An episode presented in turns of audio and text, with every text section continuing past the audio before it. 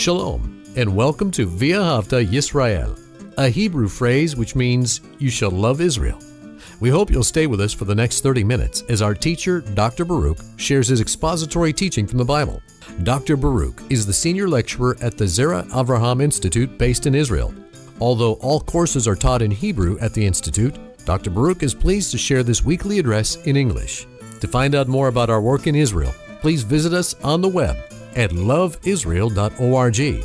That's one word, loveisrael.org. Now, here's Baruch with today's lesson. We see in the scripture that God has given to new covenant believers a call. As the scripture says, we are a royal priesthood, a kingdom which is holy, set apart to come out of darkness and to walk in his marvelous light. That is the commission that God has given to you and to me, to all believers, that we serve him as that royal priesthood. For he's our king and we are called to serve him. Now, we're looking at a portion of scripture we began Leviticus chapter 8 last week, and we want to complete it, God willing, this week. So I would invite you to take out your Bible and look with me to that passage, the book of Leviticus, Sefer Vayikra, and chapter 8. We, we left off last week with the conclusion of verse 13, and now we're ready for the 14th verse.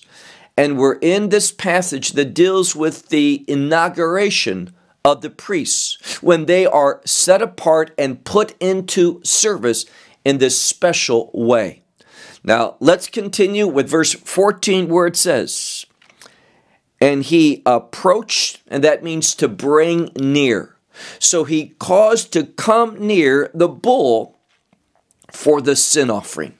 Now, this is significant because we see that the priests, they're not perfect men. They have sin in their life as well, but nevertheless, God is going to commission them.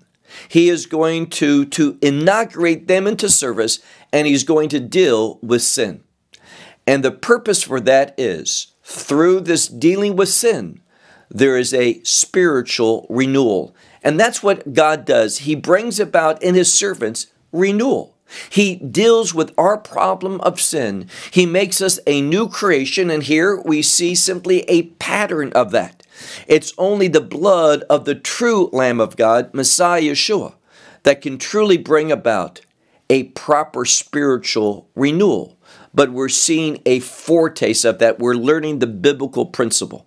So he causes to come near the bull for the sin offering and Aaron and his sons, it says Aaron set his hand, hands, and this is also his sons, their hands, upon the head of the bull for the sin offering. And the implication is this connection that it is going to bring about a change. This offering is going to bring about a change in these men, in Aharon, who is the high priest, and his offspring from his household, those who are regular priests. Verse 15. And he sacrificed, this would be Moses having sacrifice, and he took, this is Moses taking the blood, and he placed it upon the horns of the altar all around with his finger. And what did he do? He cleansed this altar. It's a very unique word. And what it means is to put it out of a normal order.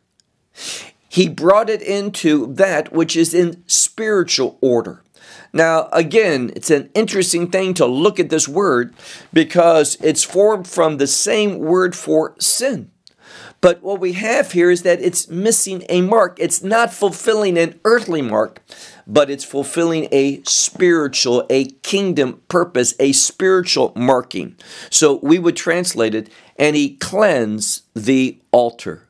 And the blood he poured out upon the, the base of the altar, and he sanctified it for why? For the purpose of making atonement for it. So all of this is for the purpose of covering up the sins and the impurities of the people in order that things might function in a spiritually correct manner. In other words, God is bringing change to the tent of the meeting, and He's bringing change to the priests that they might function in this place that had been set apart for that purpose to minister atonement. And as I've said, atonement is insufficient in regard to a kingdom purpose. It gives us a principle, but redemption is better. Look now to verse 16. And he took all the fat which is upon the, the inner organs. And what does he do? He also takes the, the appendix of that liver and the two kidneys and their fat, and Moses burned it upon the altar something that we've seen consistently done, those specific organs being burnt up upon the altar. And then we see, look at verse 17, and the bull and its hide and its flesh and its manure, what did he do? He burned up with fire outside the camp.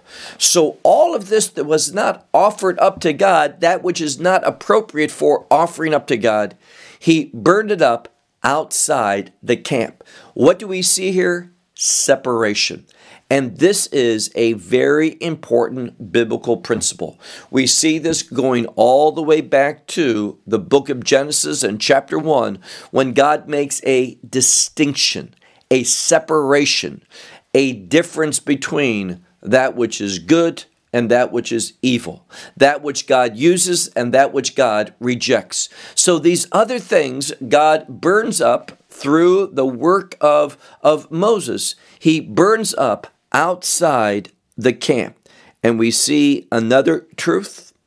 All of this was done just as the Lord commanded Moses. Verse 18. And then he offered the ram for a burnt offering. And what did he do? Aaron and his sons, they laid their hands upon the head of this ram. Now, usually this is done in regard to a confession of sin and a transfer of sin, whereby that animal would, would receive the outcome of sin, which is death. Same thing for the sin offering with that bull that we talked about earlier. Look again, verse 18. And he offered up the ram for the burnt offering. Aaron and his sons, they placed their hands upon the head of the ram. And verse 19, once more, he sacrificed and he Moses poured the blood, literally to throw the blood. It's the word yizrok. So he sacrificed, and Moses, Moses threw the blood upon the altar all around. And the ram he cut into pieces, and Moses he burnt it, its head and its parts and also, and we have a word here, and different translations will render it differently, but it has to do with those things. Some will say fat, some will say extra organs, whatever it might be. We see that once again he did that same thing, and that is that he burned up these pieces. Moses did. Verse 21. And the, the inner organs, and the, the legs he washed in water. And Moses burnt them up, and all the ram upon the altar, that which is left up, he burnt it up as a, a burnt offering. And notice what it says it goes up as a pleasing fragrance. As a fire offering, it is unto the Lord. And again, just as the Lord commanded Moses. So he is overseeing this inauguration service of the priests. And he's also putting, and this is an important point, he's putting the tent of meeting into order for the priests to begin their ministry there. Verse verse 22. And he offered up the ram, the second ram, and this is the ram for what we would call the inauguration or the installation, because the priests are being installed in their places. And Aaron and his sons, they set their hands upon the head of this second ram. That's implication. And verse 23, he sacrificed, and Moses took from its blood and he set it upon the, the earlobe of, of Aaron's right ear, and upon the hand, his right hand, the thumb of his right hand, and upon the big toe of his right foot. Verse 24.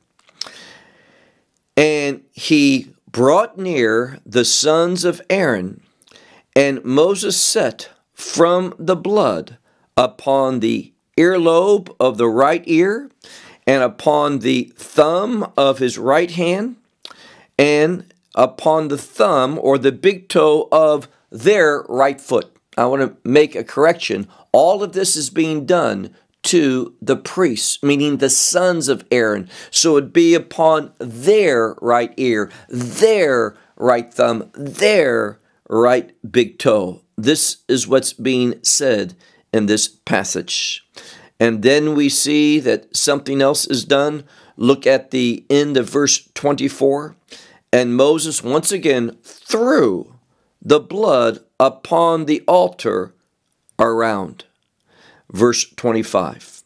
And he took the fat and the, the fatty tail, the fatty portion of the tail, and all the fat which is upon that inner organs, and upon the, the appendix of the liver and the two kidneys and their fat, and also the thigh, the right thigh. And what did he do? In addition to that, look at verse 26, this complete service to inaugurate the priest. It says in verse 26, and from the basket. Now, this is an important additional aspect of this service.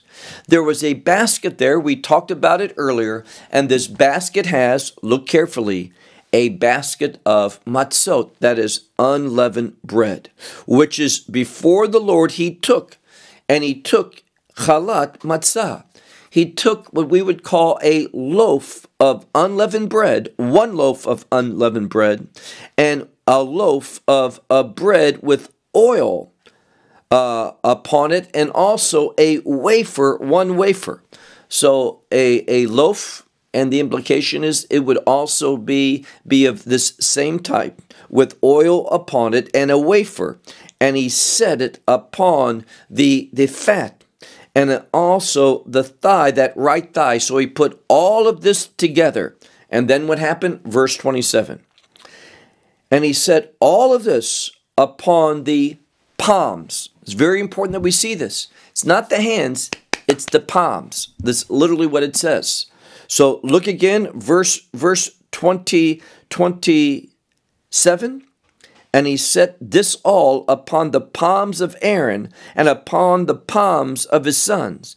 And he waved them as a wave offering before the Lord.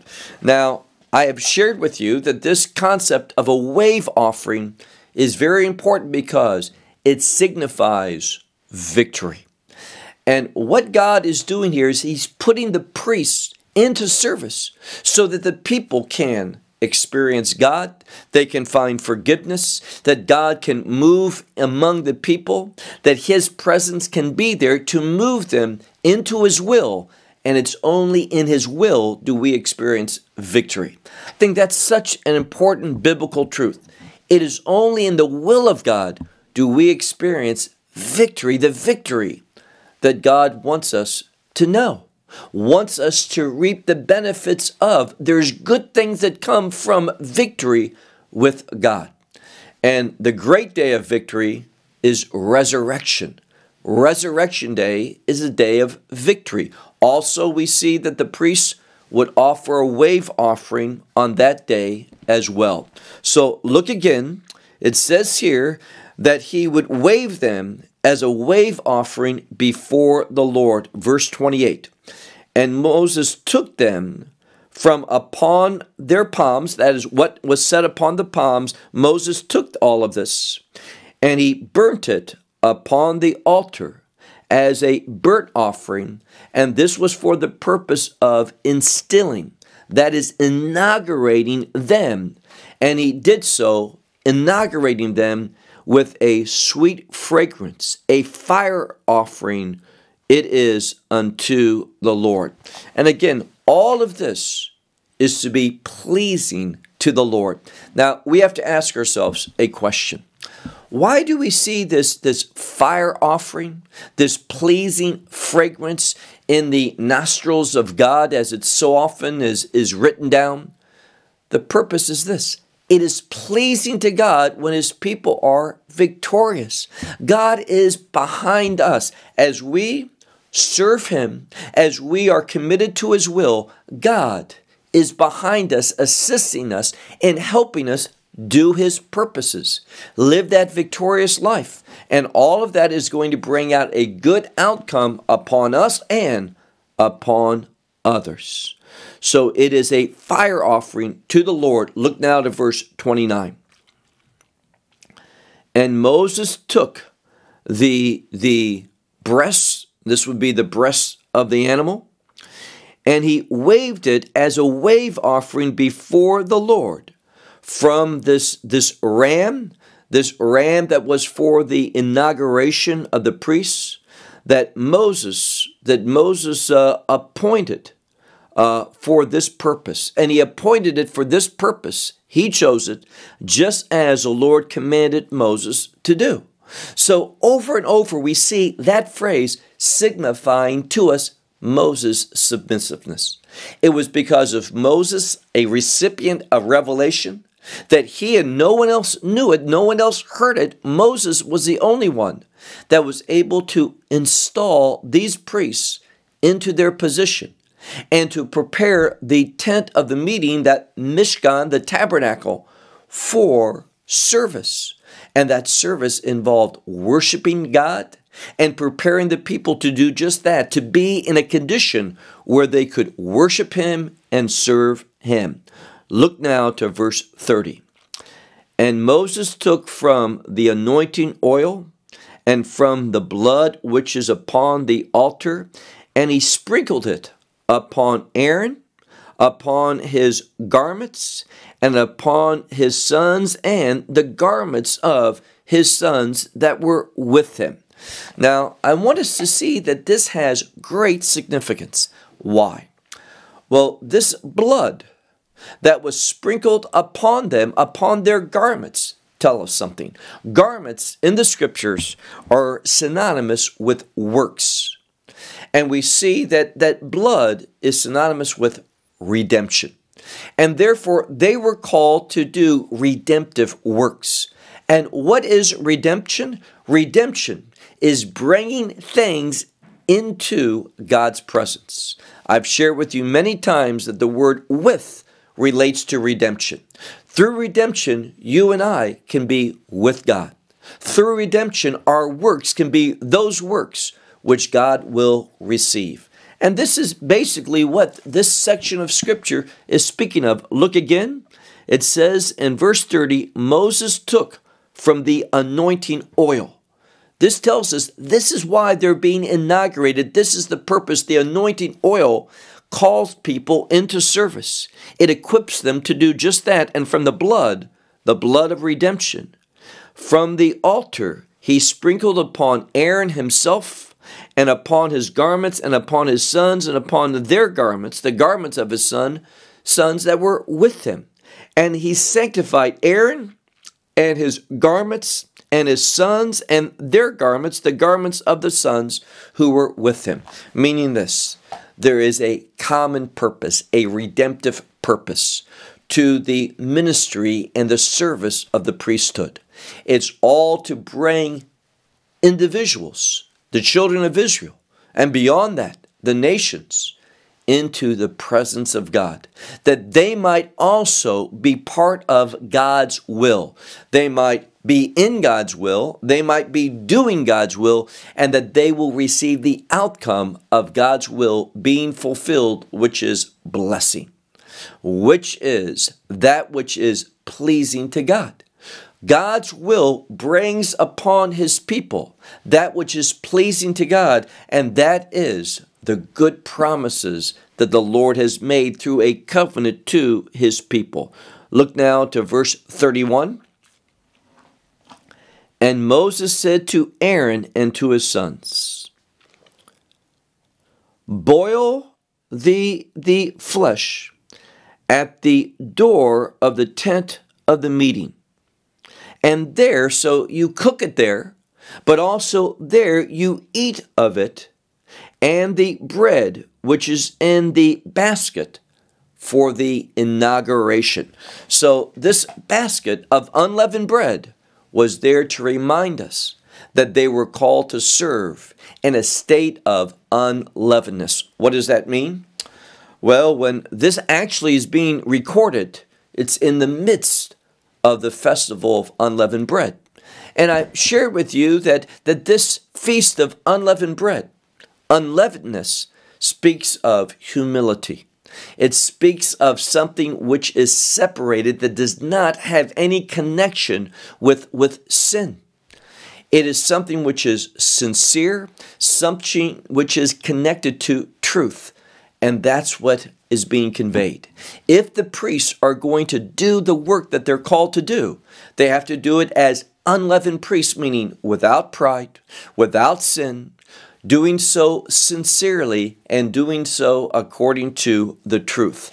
This is why we see this emphasis. Look again at the text this basket for their inauguration, just as I have commanded, and say, Aaron and his sons, they are to eat of it, meaning they are to receive it. And this eating shows an agreement it shows oftentimes when, when there was a agreement, they would uh, share a meal together.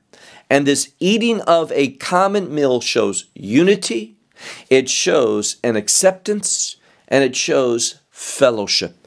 And this is what uh, the children of, of Aaron, the priests, were called to do to be an ambassador of what? Of fellowship with God. That's what they wanted to impart to the people the opportunity and the means to experience God personally in their life. And then we have, look at verse 32, and the remaining of the flesh with the bread, what are they supposed to do? With fire, it is to be burned. So anything that was not consumed by, by Aaron and his sons, it had to be burned up. Verse 33 And from the entrance of the tent of the meeting, they were not to go out for seven days. And here again, everything has purpose. Why were they not? This inauguration was a process. And we have been being set apart for seven days. Why?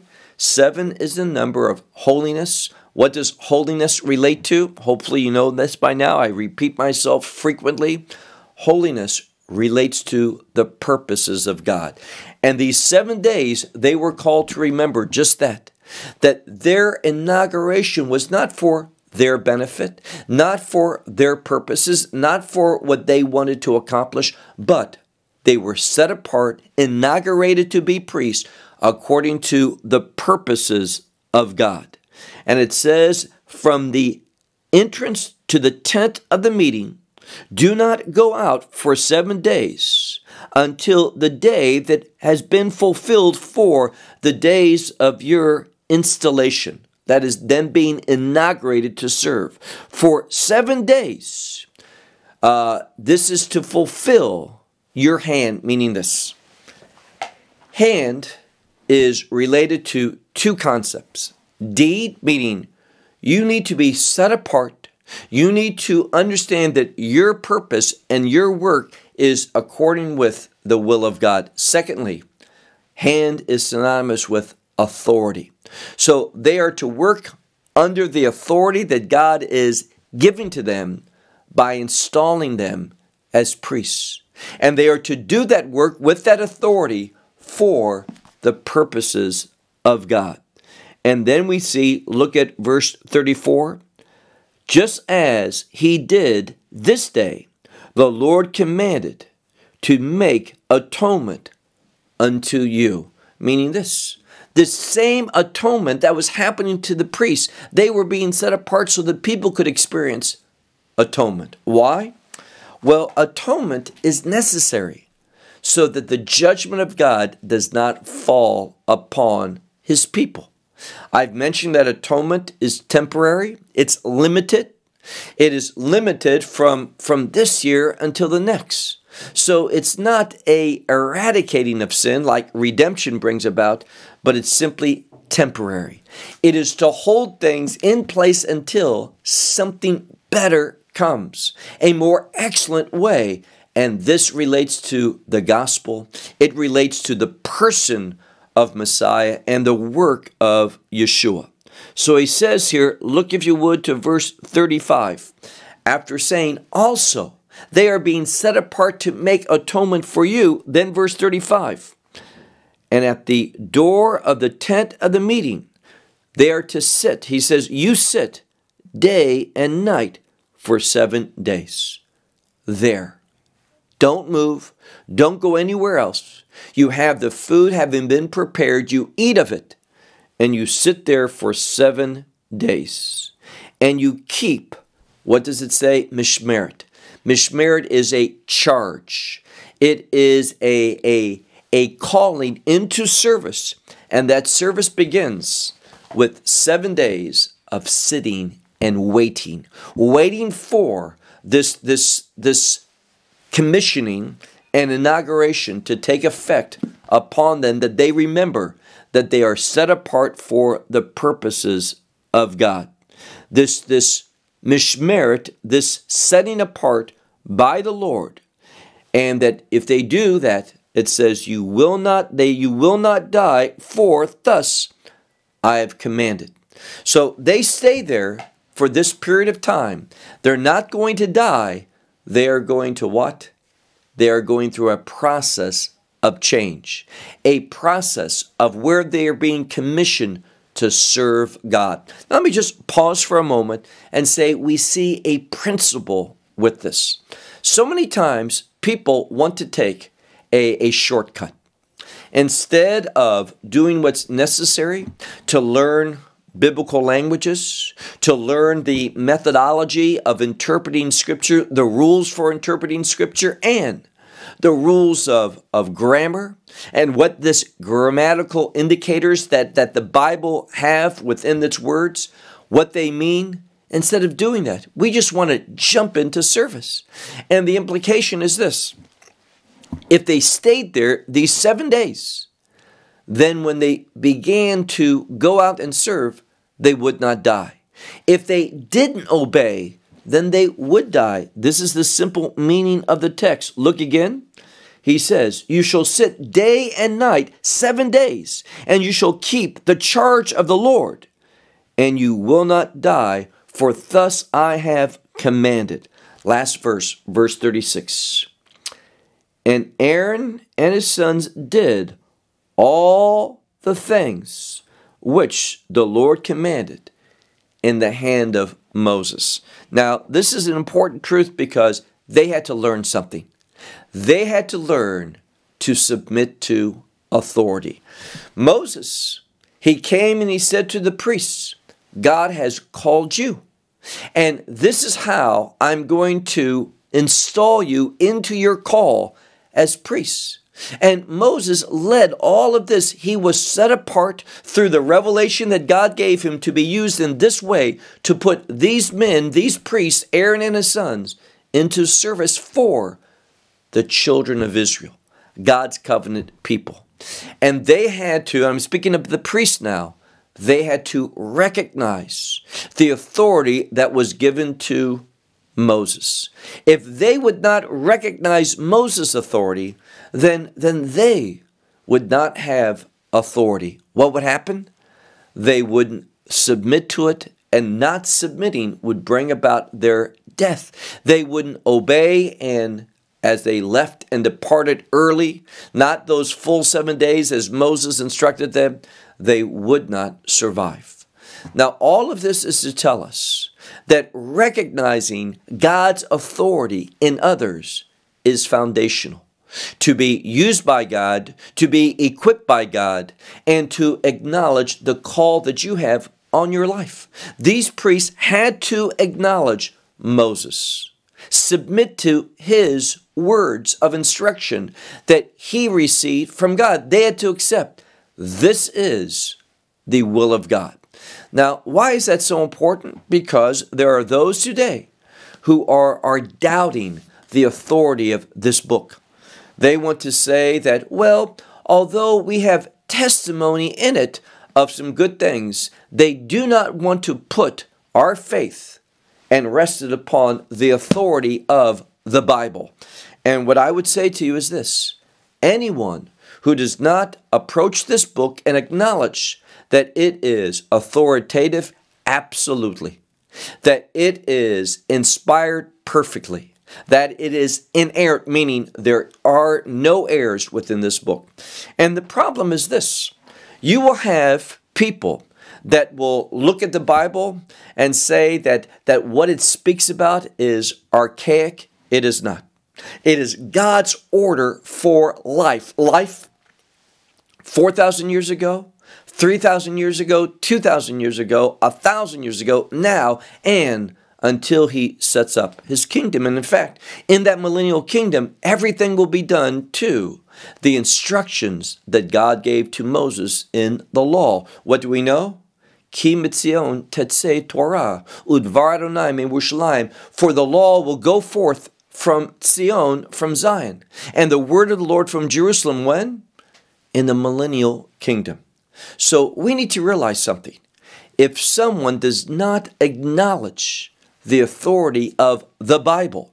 Today, there's a growing number of people that call themselves evangelical, evangelical, who call themselves, well, I, I, I believe and I'm a follower of Messiah. If they do not believe in the absolute authority of the Bible, run from them. They are false teachers.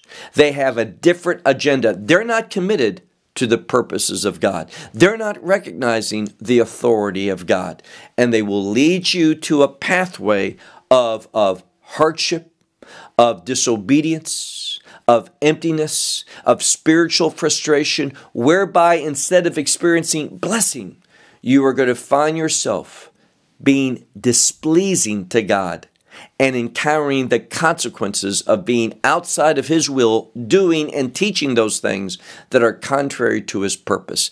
In other words, this is serious. And we need to treat all of God's Word with the utmost respect. When you do that, you are going to be amazed on how the Word of God begins to speak to you. To the degree that you value and respect and acknowledge that this is the Word of God, to the degree that you do that, God is going to begin to teach you. He is going to reveal things to you. He is going to give you spiritual insight and discernment so that you can walk with Him. But when you doubt the authority of Scripture, you're going to find that it becomes very difficult to hear the voice of God leading you and teaching you in your life. Very important. A stern warning for anyone who is going to share biblical truth with others. Well, I'll close with that until next week. Shalom from Israel. Well, we hope you will benefit from today's message and share it with others. Please plan to join us each week at this time and on this channel for our broadcast of loveisrael.org. Again, to find out more about us, please visit our website, loveisrael.org. There you will find articles and numerous other lectures by Baruch. These teachings are in video form. You may download them or watch them in streaming video. Until next week, may the Lord bless you in our Messiah Yeshua, that is, Jesus, as you walk with Him. Shalom from Israel.